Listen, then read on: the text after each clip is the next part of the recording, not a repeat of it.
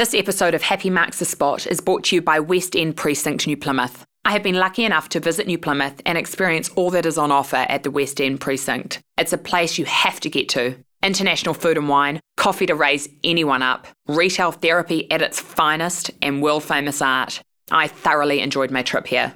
Something for everyone, that it will leave a lasting impression. And trust me, you will just have to go back.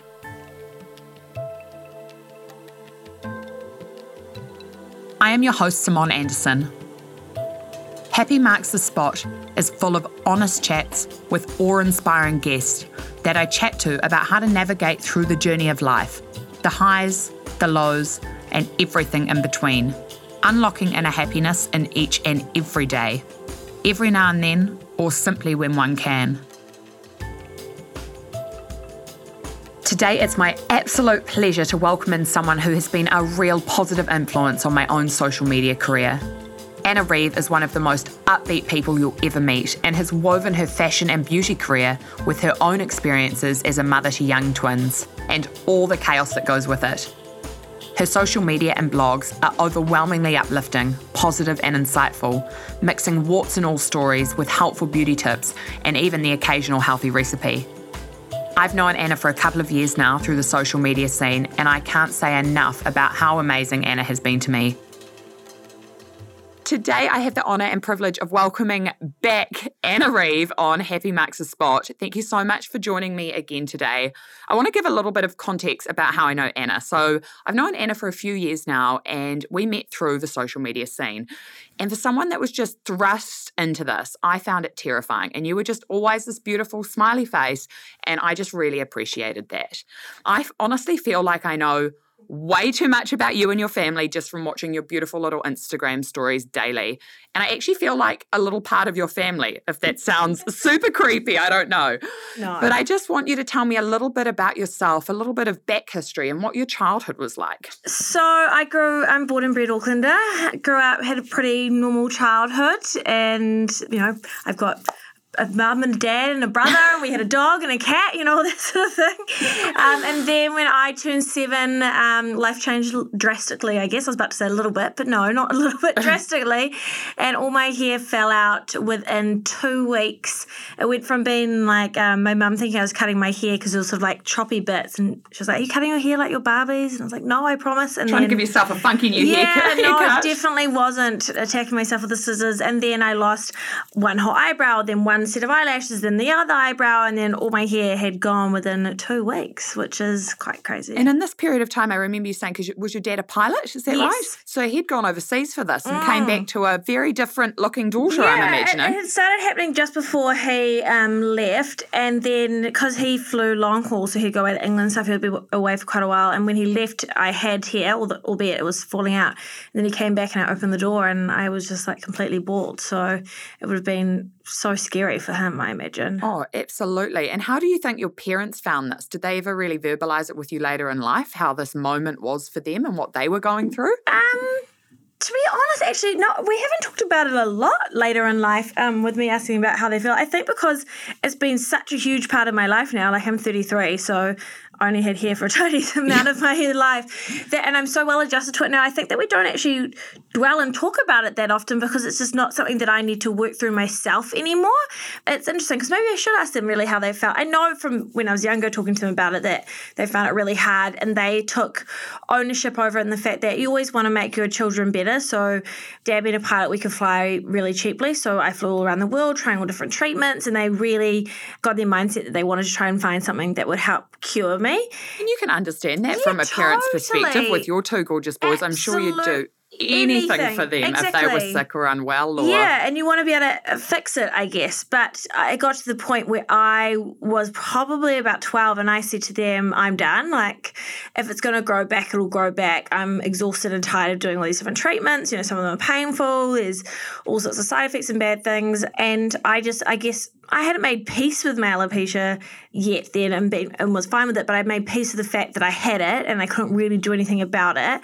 I'd rather just go with the flow than trying all these things. So I think it was a relief for them when I told them that it's okay for me to have this and it's okay for you not to want to try and fix it, and we don't have to go and try all these things. You don't have to research and just relax and try and go through it. And I think that was a big yeah, turning point for them where they were like, okay, it's all going to be fine and we don't have to busy ourselves trying to fix it. And that would have been a massive relief mm. for your parents, I'm sure. But also that's hugely brave for a twelve or thirteen-year-old to actually say, look, I'm, you know, I'm done mm. and I'm going to start dealing with this and I've had enough. Yeah, I think the, uh, the catalyst was the next thing that the doctors were saying we could try was steroid injections. So they yep. would literally put like one hundred steroid injections into my scalp.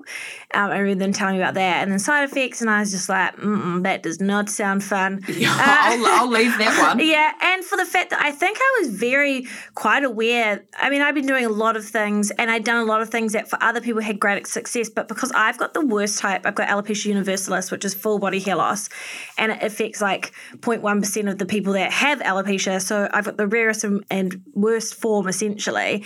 I knew that everything that we had tried that other people had success with always had, you know, patches or maybe just totalis with just on their head, and no one with my type really had that much luck. So I think I knew that the chance of it actually working was so yeah, slim. It was slim, and I was just, you know, I was just like, I just want to be a kid, and it sort of wasn't fun doing all and you'd these things. You probably lost quite a bit of your childhood as such, you know, travelling and trying to focus yeah. on it. Yeah, it's just know. it's just one of those things that as a kid you don't want to have to worry about that. I think, I mean, I mean, I wasn't ill in the fact that it was affecting my feeling unwell, yeah. But I think anyone who has been ill as a child, not to compare, but you understand what it's like to be continually kept, you know, on this routine of drugs and appointments and all. You know, the, yeah, this is this, this whole rigmarole, and it's a, a such a grown up schedule that a kid never wants to be taking. And if I, and because I, I wasn't ill, I didn't have to be doing it, you know, it wasn't going to affect my life.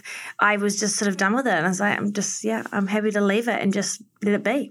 Yeah, absolutely. Let's take it back to, you know, a seven-year-old. How, how did kids around you treat you? Were you treated differently, or was it everyone yeah. sort of came to terms with um, it alongside you? When I, when I lost it, I was at Vicky of Primary, and all the kids there were, were pretty good. There were some cruel comments. And but like, I think as a seven-year-old, the kids are cruel, but they can't be cruel to the bone yet. Like they don't it's really, true. yeah. Like they, they just say silly stuff. I remember being upset about silly stuff. Like someone said I look like their granddad because I was bald, yeah. and I was really upset by that. But kids don't at that stage know how to really use words as a full-on destroying weapon, and to like actually manipulate yeah, you and anything like that. You so, do that. Yeah, like I, I felt.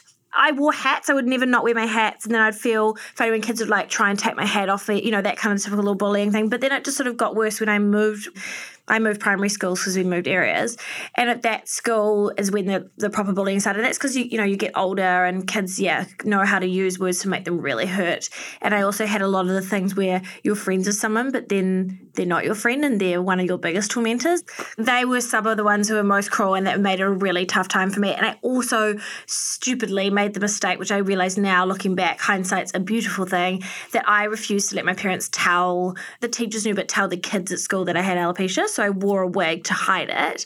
And the wigs back then looked terrible. I have seen some photos mm. and that, they're not the beautiful wigs you wear today no. that you would never be able to tell, would no, you? No, no. It was actually, they're the same brand, but it was in its infancy, the of company course. Then, and they were like these big, puffy, like they were terrible. They did not look like, you know, nine or ten-year-old's hair.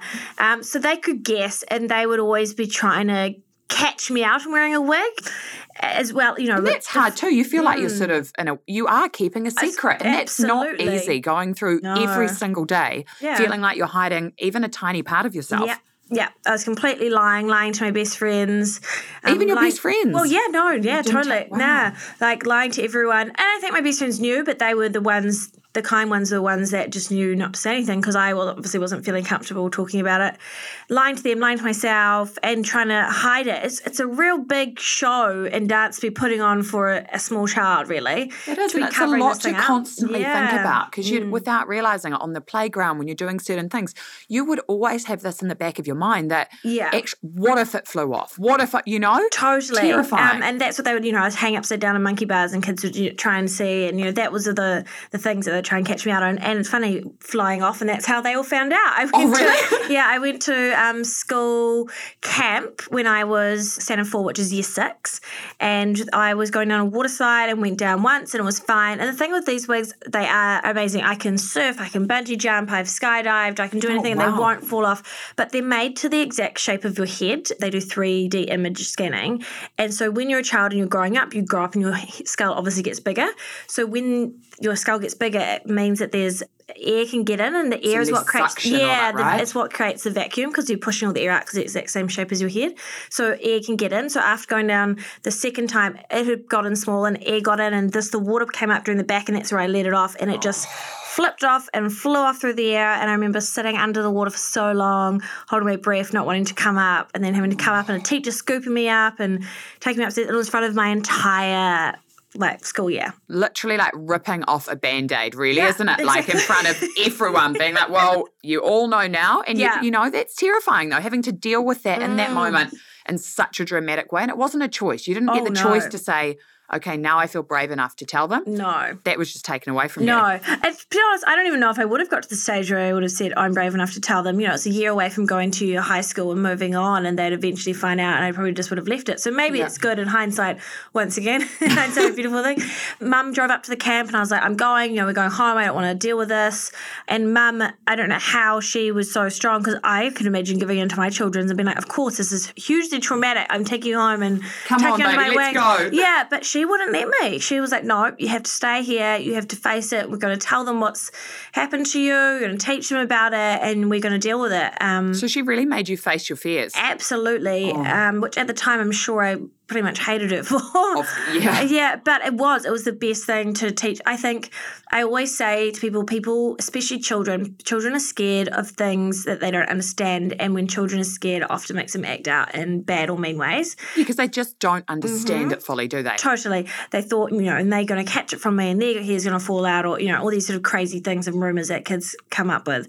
So I think that was the best thing, was actually standing up and educating them about what I had, how no one could catch it. And giving and, the knowledge yeah, that they totally, yeah. and to help make it better. I mean, sure, there were still dickhead people and who were people who were cruel. There always is in every part of life. Absolutely. They still, even as adults today, totally. you know? Yeah, you know. Yeah. um, but it definitely helped, and I think it helped me realise that just being honest and it was the way to go going forward. So then the next year when we went to high school, it was one of those things that people did know about. We didn't stand up and do like a big thing, but it was known, and that was okay. And yeah, okay, and you could probably that. start coming to terms with yeah. exactly what you had and who you were, and, yeah. you know, taking that on board a bit more yourself, I'm and I, sure. And I think as well, like, when it's out there and it's open and honest, and you've given everyone your truth, and you've explained it and explained the hardship that you're going through. You know, before, when people were bullying me, they didn't officially know, you know. And now, you know, when you've told all these people how hard it is and all these things you've gone through, then when those people still bully you and still treat you like shit, that's, I think, when you start to realise who really are the, you know, just really not nice people, or people who are just going through hard shit on their own maybe at the time, and it made them act that way. But I think it made me really start to, it took a long time as well. Like, I still had people bullying me for a good couple of years into high school that I was still essentially friends with, you know, that whole friend of me thing.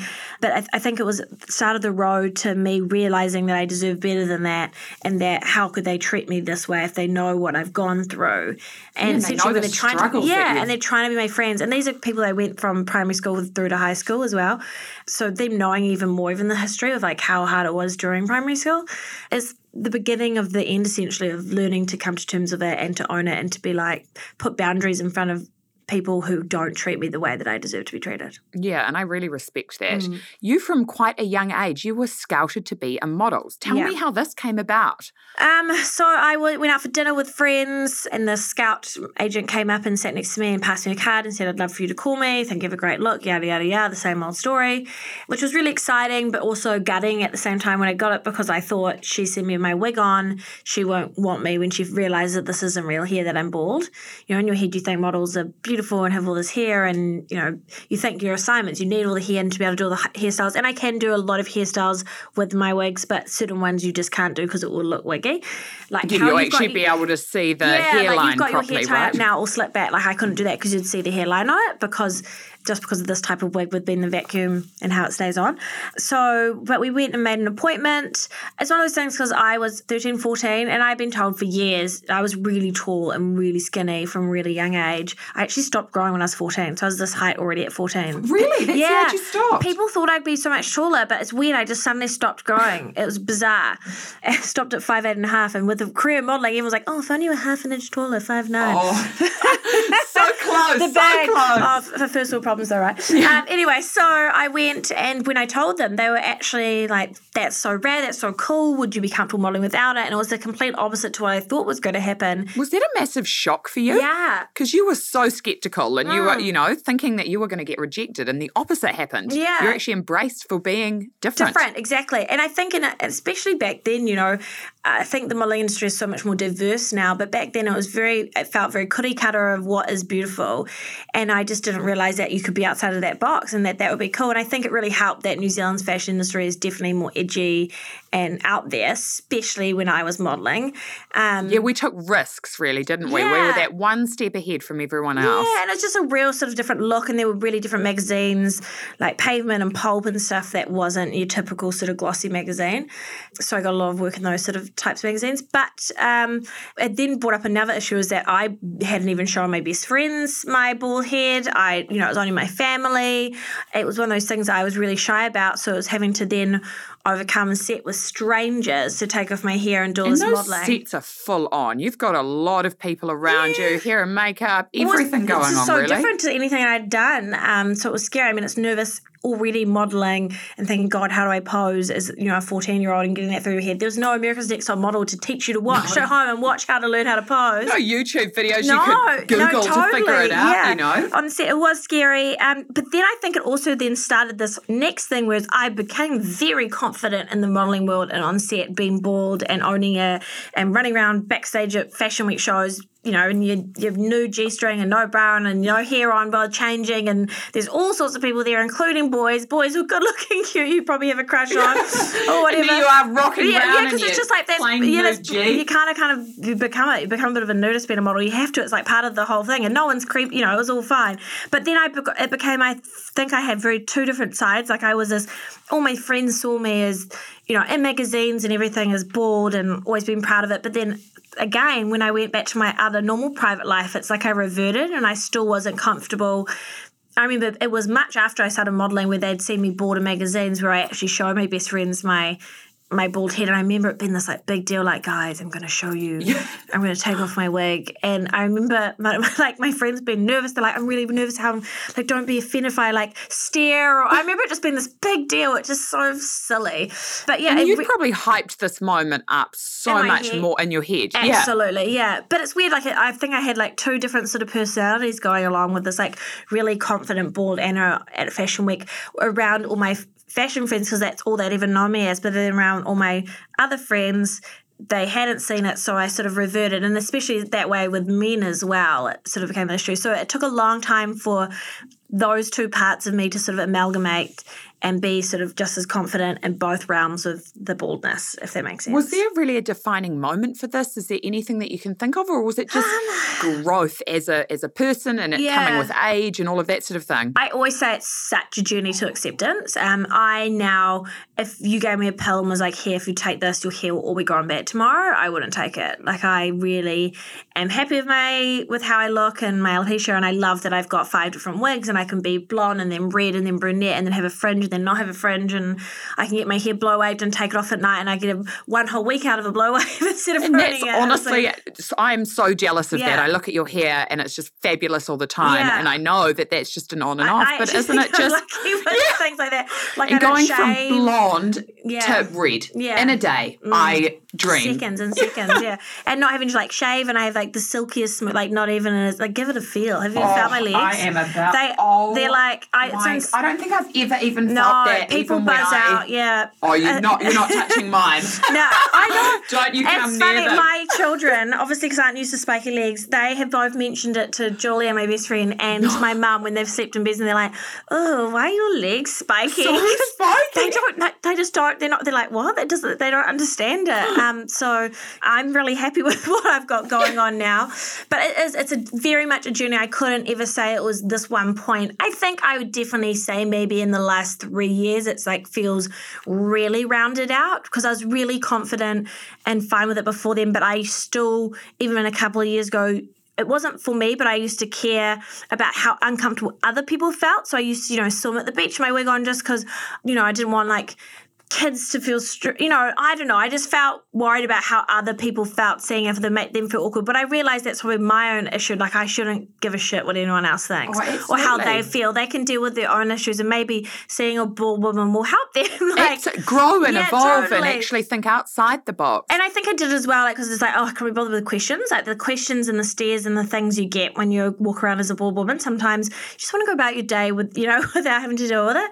But now, especially when it's a topic that you probably feel like you're, you know, talking oh, about talk, a lot. Yeah, yeah, flogged it. Yeah. But yeah, now, you know, moving to the beach, and I was just like, God, why am I bothering getting my hair wet? Let's just take off the wig, and it's, you know, and it's one of those things even now that I'm just so much better at doing and not caring about. And I think I very much got stuck in the habit as an adult woman to put on my wig every day, because when I was younger, I mean, I still like, I like how I look bald, but I also like how I look with hair. Like, I really enjoy having hair. And in New Zealand with our weather, it's so much warmer to wear my wig in winter. Oh, absolutely. I, for most of the year, yeah, really, wouldn't it be? But then even in summer, you know, getting a burnt head and things like that. And I do like how I look with my hair, and I like putting on. And yeah, I like being going about my day and being anonymous and not having to be seen so much. You're very, you know, if, as soon as you've got something that's different, you know, you are, people you stand look. Out. Yeah, you yeah. Do. I'm trying now to make it not such a thing that I get up and always, I think it's just habit that I put my wig on. I think in summer, this summer as well, I'll be rocking around a lot more. Like, I do it without my, when I go to the beach and something like that, or I noticed so I on your last holiday too that yeah. you, I saw a lot, lot more, more shots yeah. without your wig on, and I just loved that. Yeah. And beautiful and, and bronze. Yeah, and I don't think it's necessarily because I feel more confident now. I just think I'm just trying to break a habit of a lifetime of getting up and put a wig on, because it's literally one of those things I don't even think about. Like, I like get up. Like brushing your teeth, really, isn't it? Absolutely. And it's also because, you know, as I said, I do like what I look like bald, but I also really like myself with hair. And with certain outfits, like, it does look better with hair. And, like, you know, and I can oh, say that. And I can feel so that as then well. That's why I put, you know, that's why I put it on, but I'm just trying to, like, refine my vibe of, like, what suits it when, like, I don't wear my wig. And then I'm like, it's a whole thing. I'm like, God, now I've got, like, a tan line. Do I, like, put my foundation yeah. on? Where do I stop the yeah. foundation? Yeah, it's, and it's like, and it is. It's making a statement. It's just such a journey. And I think I'm going to forever be on this journey. I can definitely say that I've met the point of the journey where I'm completely confident and happy with it, but it's still a journey with how I express it in my day-to-day life. And I think it will be forever. And that's so cool to hear, though. Mm. And I'm sure for your two young boys, mm. seeing their mother embrace something that is so different and unique will be mm. such a powerful message and lesson for them going forward yeah. to embrace what's different and yeah. to not pull it out and judge it all the time. For them, it's, mm. it's their norm, and you that's, know? That's something that I'm actually not battling with, but I'm going through at the moment now with, you know, not wearing my wig when I'm going to the gym, and it's sort of like I go off into the gym straight after I drop them off at school, and now I'm thinking I haven't gone to their – I went to their kindy heaps without my wig on, but I haven't done all their school yet. And with school, there's older kids again, you know, it's not – four-year-olds and under, and kids who are very aware and kids who can be really cruel. I don't want to let other kids change how I act, but I'm just trying to figure out how I'm going to go about rocking up board and equipping them with the tools that if someone says something to them about their mother, that they've got the right answer and the confidence and the knowledge to talk on it, so they don't feel upset. I don't totally. want them to feel bullied because of how their mother looks. So that's a new thing that's really interesting I going through now. About that, yeah, actually. It's, it's, it's so right. Yeah, that's my new thing the last couple of weeks. I don't know why I'm getting teary-eyed, but yeah, aww. I just don't want it to, to affect them. Yeah, yeah, I don't know why it's you're so gorgeous. So I want to come over and give you yeah, a cuddle. No, no, I'm okay, I'm okay. um, but yeah, I'm just very aware now of what it was like. You know, so on the flip side, um, oh, you trying to teach like... them. Yeah, I know you're a baller too. Anything sets you. Yeah, it does. It doesn't take a lot in it. But yes, that's something that I'm really thinking about at the moment, because there's older kids here, and their friends know, like, because we've got heaps of family friends that have gone, they've gone up with that, know that I have no hair and seen it. So they've got friends at school who know that and all fine. And they, you know, they've never seen anything bad, but it's like other kids. Or just some kids are just like a really brutal about, like, I want to see, you know, like, the will say it, and it's not something bad at all, but they'll hound me. Can you take every wig? I want to see it.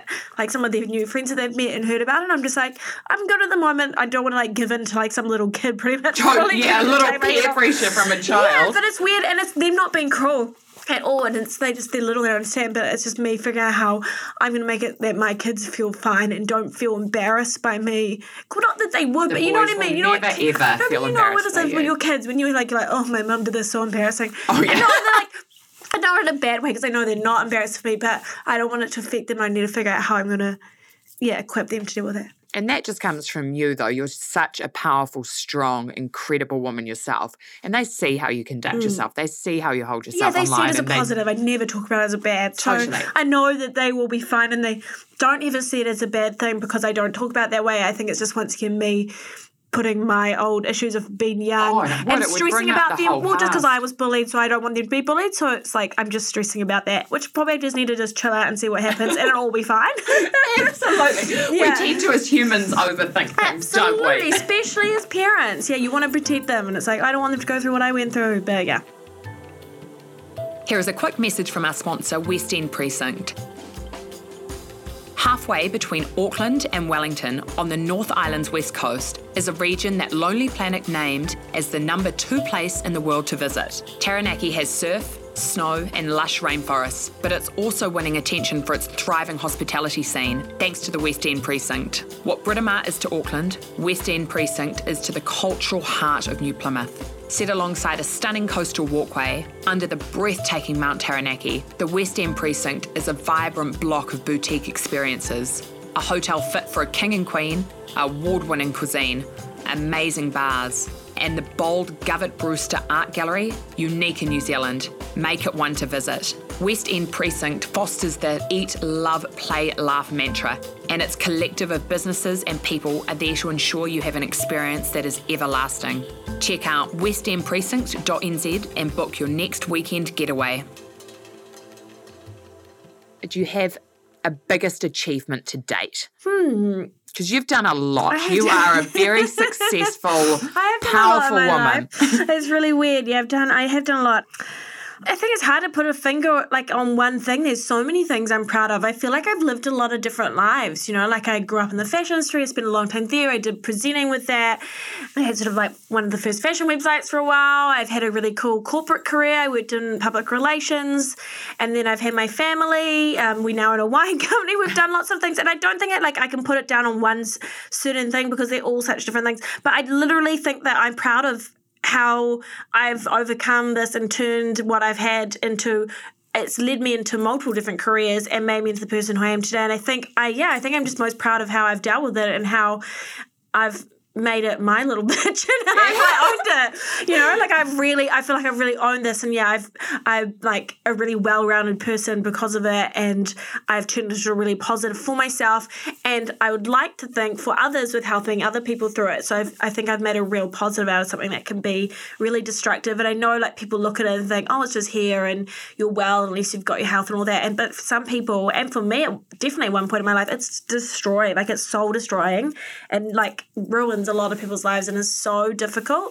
And I think I'm just lucky that I got it young, so I grew up and had a long time to deal with it. I could imagine losing it when I was like eighteen or later in life, and it'd be so much harder, so I've just had the time to deal with it. But I'm yeah, I'm really proud of that, and that's a very long-winded answer. I love it. No, so many people, you're right, would see it and find it and have limitations because of it, whereas mm. you've been the opposite. Yeah. You've taken it and you've used it as your little diving board to just propel yourself mm. into so many amazing different career paths, and you've never let it get in your way. And you're right, in doing so and in owning something that is so different and so unique, mm. you've managed to make other people feel more comfortable in their yeah. own skin, and that's something that I love. I mean, you I talked about it before, but you have an amazing platform where you share your life very publicly on social media. How has that been? Have you sort of grown into that gradually, or did you just suddenly decide to start sharing everything online? I mean, I just started going on the gram when the gram started. Yeah. Um, and You're one just, of the O Gs, yeah, I'm sure. And I, and I didn't like post heaps, and it just literally was something that just naturally happened. I wasn't one of those people, you know, like yourself, where you have something that goes viral and then it suddenly explodes, and you're like, oh my God, there's all these people there overnight. Mine's very slow and steady, and I'm really happy with that. So I'm not, like, don't care for me. It's not like a big numbers game thing, and it's just naturally happened and grown. And it's just, I've just started sharing. I just share my life, like I am who I am, and I don't like have this whole way I try and go about it with thinking I should be in this realm and I'll share this sort of stuff. It ju- it's just literally off the cuff and natural. I don't plan anything. And that's um, why it works so yeah. well, because people can see that. People can see that you wake up in the morning, there's your natural, beautiful face, you yeah. know? You're not posing it. You haven't thought about it yet, yeah. you know? It's just beautiful. And I there, I got a really beautiful message last night about someone with alopecia and how it helped, and it's really nice to have those open lines of communication. Suddenly it's that people can get in touch with you and you can really chat back, and it's that interaction. And, and I'm sure they feel so much less alone mm. just having that line of communication, being able to reach yeah. out and say, you know, thank you, I admire you. And, you know, if as a young female, as a young male, having a question about something and feeling able to ask someone who's mm. gone through something similar or the same path and actually getting a response. Yeah. Amazing. It's, and that's like, I grew up in it, you know, it was before there was, you know, chat forums online and stuff. And I felt very, I didn't meet someone else with alopecia for years. Um, and then we met them when we were in England, and it was in New Zealand. Oh, I met an eighty-year-old woman who oh, had it. Someone you can really relate yeah, to, I'm I, sure. I think she was eighty, because I think she's like eighty now. She must have been like oh, sixty. But in my time, yeah, I was seven, so I would have thought she was so old. The people who made my wigs got me in touch with her, to, you know, so I could chat through it. But, you know, I couldn't relate to her. This is this person who was probably a six worth or was eighty. But then as well, on the flip side, it was when when I had my babies and I went through a really tough time um, with them. Because you struggled with postnatal depression, mm, didn't you? Yeah. Something so, you talked about very openly on your yeah, channels as well. Um, we had a really tough time getting pregnant.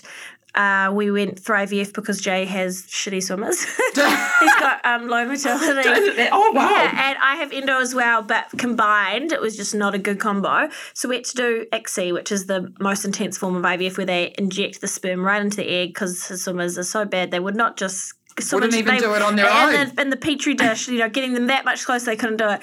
Um, and then everyone's like, well, that's why you had twins. No, we had one egg put back and the egg split, which gave us identical twins, which hadn't happened to our...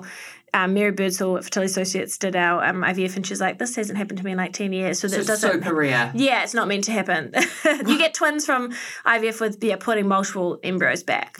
So you're rare. And then when I was pregnant, I had really bad hyperemesis gravidarum, which is when you vomit. So I vomited like twenty times a day my entire pregnancy. Genuinely my worst fear. Oh. I'm oh terrifying, because one of my close girlfriends, she struggled with that too. Mm. And watching her go through it. Oh.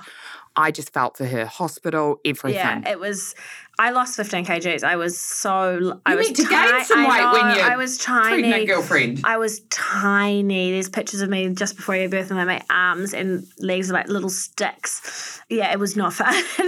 So I had a really crappy pregnancy, which already put me in a dark place. And then the boys were born six weeks early. So then we had an emergency C-section, and they were in NICU. And I kept vomiting for three weeks, which has never happened to my doctor. My doctor's like, I just don't understand why you're still vomiting. You usually take the placenta out and you're good. And I kept being sick. So I'm looking after these tiny newborns, still vomiting. And then they had reflux and colic. Um, and then I, yeah, I got like postnatal depression and anxiety. It was just, when I went to someone and talked to someone about it, they're like, if you look at it, yeah, you've had this two years of hell pretty much with even getting pregnant and then your pregnancy. No wonder you're feeling the way you're sort of feeling. Even dealing with the emotions that come with struggling to get pregnant, mm. that alone is yeah. hugely challenging for a mm-hmm. woman. And then on top of that, a rough pregnancy, yeah. a tough birth, premature babies, yeah. babies, babies with reflux, that's, you know, one of those can ruin a mother. Absolutely. And you've got all bloody six it in was, one. It was a lot of pressure, and I was young as well. You know, I was twenty-six doing I V F, which felt very was unfair. Very young. Yeah, it felt very unfair. I was twenty-seven when I gave birth. I can't forget that. God, it's so long, you know, a while ago now, you forget. But I was young, and none of my friends had children. It was tough. I had no one to talk to about it. And everything I'd seen online, you know, I felt really um, not mad at my children when I was pregnant, but I was like, they are the reason why I feel like, like I felt like death warmed up. I felt so crappy, and it was so hard. You know, people bond with their babies in their, in their stomach. And like, I just didn't in that no, way that people explained. No, like I didn't feel that way. I felt really resentful of it. I, and then I also, like, we desperately wanted these babies. We had done I V F. And then when I got two, I was so shocked and not prepared, and was petrified, absolutely petrified of having twins. I was one of those people who've never thought about having twins. See, I'm one of the yeah, opposite end. Yeah. I have dreamt of twins. Trent and I are like, we talk about all the time, one and done, that would be yeah. my dream. No, it's never had crossed my mind. Crossed my husband's. Yeah. He, he wanted them um, and he got them. But it's with always the way of Jay Reeve. He's a very lucky man. He gets whatever he wants somehow. Even twins, and right now, down to that. Oh, yeah. Actually, when we did I V F, he said to the doctor, oh, my God, so can we have twins? And she's like, no, I'd never put two embryos back in you. You're too young. Like, you don't don't need it. And he's like, oh, got it. Okay, what oh, happened then? And then, God, it happened. Of course. He squealed with delight, squealed with D- delight when he found out, and jumped up and down and clapped like, eee. Like a child. I love yeah, it. Yeah. Like an excited little girl. So I was petrified. And so I even was battling with the thoughts like, I so wanted these children. We just did I V F, which cost a lot of money, and you know, all these sort of things. And now I've got two and I'm almost resentful of it. And I felt really guilty for not being happy for, with what had turned out, because I was petrified. And it just, when the babies were born, I didn't feel that instant love and connection. Like everyone told me that. They're like, don't worry, you feel terrible now, but you'll see them and you'll just be so in love and everything will, won't matter, and you'll just do everything to protect them and everything will be happy and it'll be a fairy tale and everything will be perfect. Was that and it wasn't. Scary though, as a mother, not feeling that bond? Yeah. I can feel... That yeah. would just be overwhelming. Uh, they took Hunter straight away to Nico because he needed to be put on a breathing machine. Oscar, I got to look at over my shoulder for a second, and then they whipped him away too, and then Jay went with them. And then I remember getting wheeled into recovery, and I my parents came in and I sat up. I was like, I don't even feel like a parent. Like, I feel like I've just had, like, my appendix out or something. Yeah, and a big surgery it, or yeah, something. Yeah, it was really – it felt so bizarre. Like, my stomach, there was nothing there anymore. There wasn't this big twin bump anymore.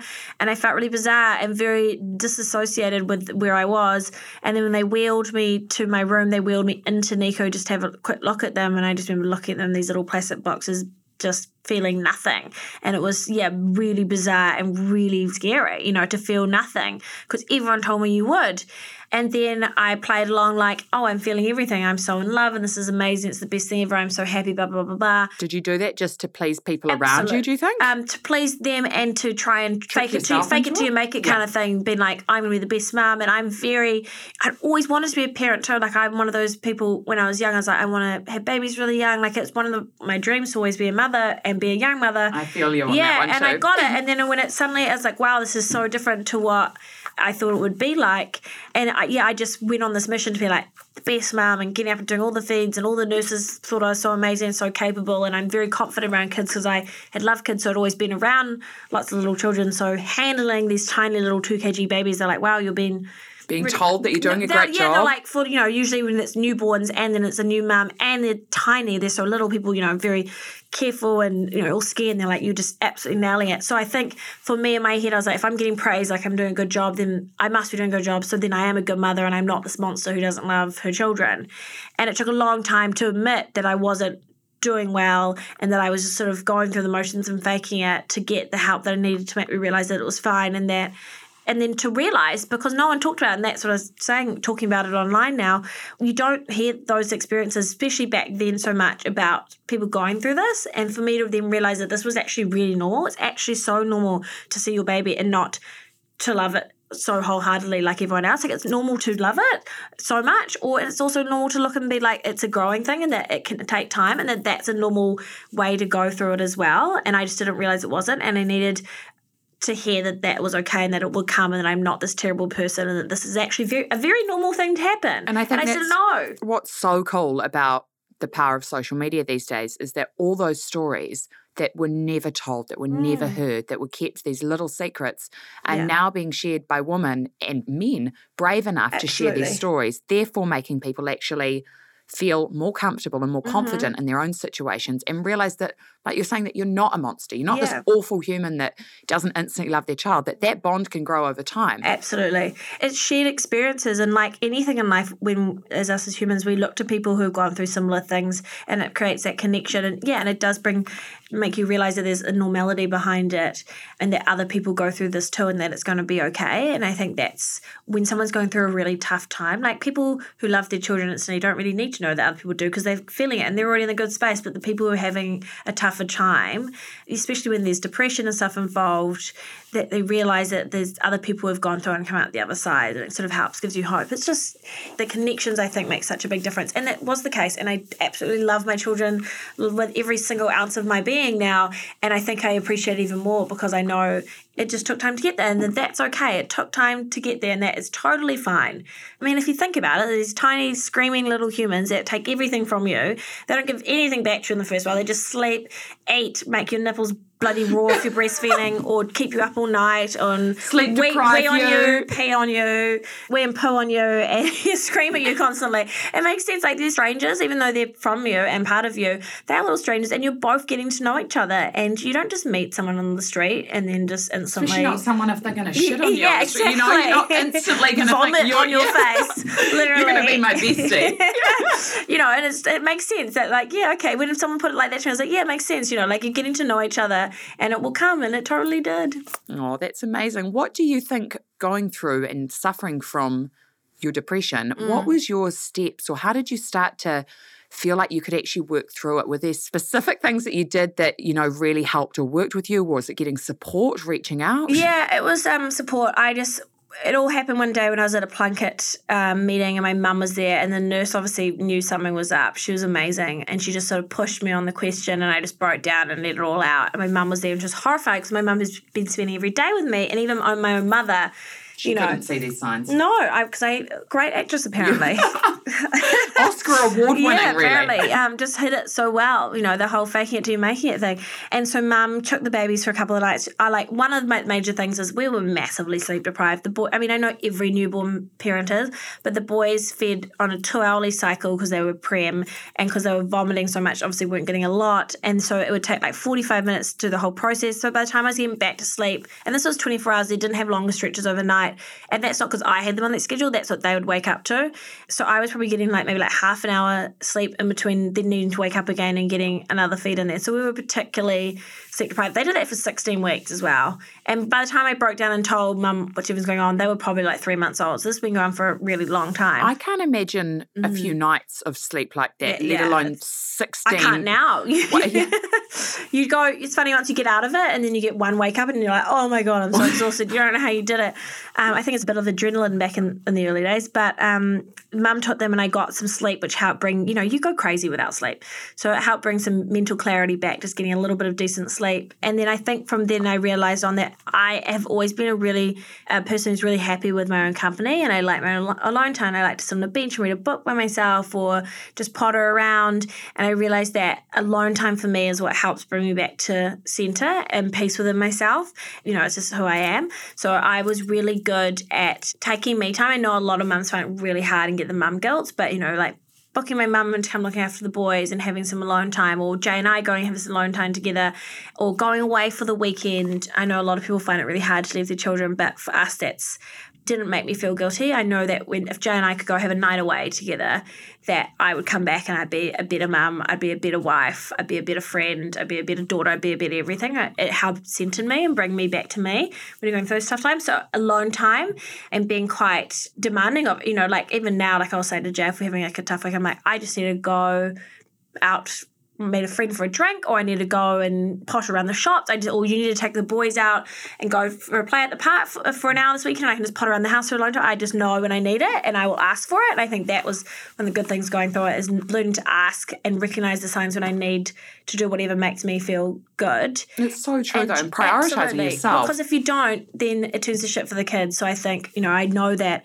even though some people feel guilty, and I used to sometimes, I now realise that I'm doing it for me, but I'm also doing it for my family because it makes me be better. And Jay's the same, like, and I'm the same with him. Like, he will need his alone time, and we realise that we need it separately and we need it together, and we make that a priority. And you guys still, you have such an incredible oh. bond between you two, and you can see that you guys prioritise your relationship, which Absolutely. Is so key too, that you, when the boys leave home, you're still going to have this amazing, strong relationship because yeah. you've made each other a priority. I've got someone who's a friend and her parents are childhood sweethearts, and they said to us that your children are on loan to you essentially, and your partner's there forever. Well, you'd hope so. And that, you know, one day they, do, they do, they turn eighteen and they leave the nest and they go out and they have their own partners and they have careers and they have have lives, they have their own families, and you can't be so wrapped up in your entire self-worth and being being in them, and you need to make sure that that connection with your partner is strong, because one day there will not be kids to, you know, take your focus away, and that the better you are, once again, the better you are going for your kids. So Jay and I very much, like, you know, making sure that we're good is my priority, because I know that us as a team makes us so much better parents, and that makes the life that our children grow up in so much better with us being in a happy place. So oh, and he is, kids yeah. get to see too. They and get to yeah, see happy love parents proper, that are yeah. in love, and you yeah, know, and we kiss and we cuddle in front of them. We speak nice words in front of each other, and I notice, you know, sometimes when we've had the occasional fight and they've heard us being round, and I can see how much it riles them and makes them really upset, um, especially as they've gotten older and understand. I think it's really important for us to show them what a caring, loving relationship looks like. I think a lot of people, you know, even us as growing up as children, my father's British and I love my dad, but he was very British, and like yeah. how I think as well, like how our parents showed their relationships to us, you know, it's a different day and age, you know, with not being as like macho, men, right? Yeah, like yeah. men changing nappies, or, you know, just simple things now where you'd be like, uh, you cannot get not get away with that. But, you know, yeah, you showing... Get back here. Yeah. I, I saw you smell that. Yeah, and, like, you know, household chores of, like, Jay doing the cooking as well as doing the washing and cleaning, that we all do it. It's not just my job. I think we just very much, like, our children learn from what they see. They soak it in and they model that behaviour. So if we show them very well-rounded what humans should be and what great men should be like, I feel like I'm very passionate about, like, raising amazing boys. And so So I think that comes down to, like, modelling how their father behaves as well. So trying to model what a great man is. And there's definitely things that, like, Jay grew up in the time where there's, you know, all that boy locker room chat and all that sort of stuff. And even Jay recognises behaviours. He's like, just because this we did this when we were teenagers is, like, doesn't mean that it was right or okay. Or and that, that you want to pass it on to the next generation, absolutely, and we're right? very wary of it. So, you know, with terms of, yeah, our relationships and every action, we're just trying to model being the best human beings we can for our children, because so then they hopefully will mimic that behaviour. Not that I'm perfect, but, you know, children do mimic what they see. So if we're doing bad things, they're going to maybe think that that's okay. So cool. Trying to do it in all aspects of life. I truly think you're doing an amazing job. I admire you both as parents, and I think it's incredible to watch. Thanks. So I love how you share it so openly. How do you define happiness? Happiness is just feeling light and airy in my soul. You know, like, you know, when you're in a good space and I just feel, you just feel good. And happiness for me is, yeah, my husband and I have been in a really great space, feeling really in love and connected, like connect, you know, you can love someone, but feeling really connected and whatever that means to someone. For us, it's like spending alone time and just being really sort of into each other, you know. Um, it's a and, difficult one to yeah, describe, isn't yeah. it? Well, some people might be bonky, like, whatever, who knows? Hey, you know, it ticks all boxes for me, then I'm good. Um, and then my children being really happy. It's just all of us feeling like we're in a really good space, mentally, physically, all those aspects. Everything just feeling like it's in the right place at the right time. And do you have one place where you would describe as your happy place? Yes. Well, I used to be, uh, weird saying used to be, but it used to be Mount Maunganui, because the mountains where my husband's from. But then we moved there f- and we lived there for sixteen months. So my happy place for me was like somewhere I escaped to. And when we'd go down there from Auckland, I'd, you know, leave my phone in the bedroom and we'd catch up with friends. And I just felt very disconnected, and I just, it just felt good for the soul. And then when you move in there, live there, suddenly all your day-to-day shit comes along with you. And you have to go to the supermarket totally. and, you know, do your supermarket do shop. Do the washing and, yeah. and, you know, do all that sort of stuff. Um, so it kind of changed the magic a little bit for me. I feel happy in the sun. I'm a sun seeker, so the sun and close to water. So I don't have a specific space now. I think, like, summer is happy for me. Yeah, bring the sun to me. Not long no, now, I Anna. know, right? So, yeah, I don't know. I'm trying to find my new specific happy place. If it's, like, travelling, then I think Bali. Bali is a real happy place for me. Oh, isn't it just divine? Mm. Off there in a few weeks. Same, five can't... weeks. and count. Oh, oh my five, gosh. Four, four weeks for me. Woohoo. Yes, bring it on. Can't wait to see the holiday snacks. Oh, yeah, and you're going too. Yes, yeah. The retreat. Over for a little retreat yeah. over there. So yeah. some yoga, some fitness, some partying, lots of good food. Perfect. I cannot nice wait. Nice balance, right? Yes, it's right. Yeah, very balanced trip. Thank you so much for coming in and chatting to me today again. I really appreciate it. I think you're an amazing woman. Thank you so much. Thank you so much for listening to this Raw Collective podcast. Do not forget to rate, review, and subscribe.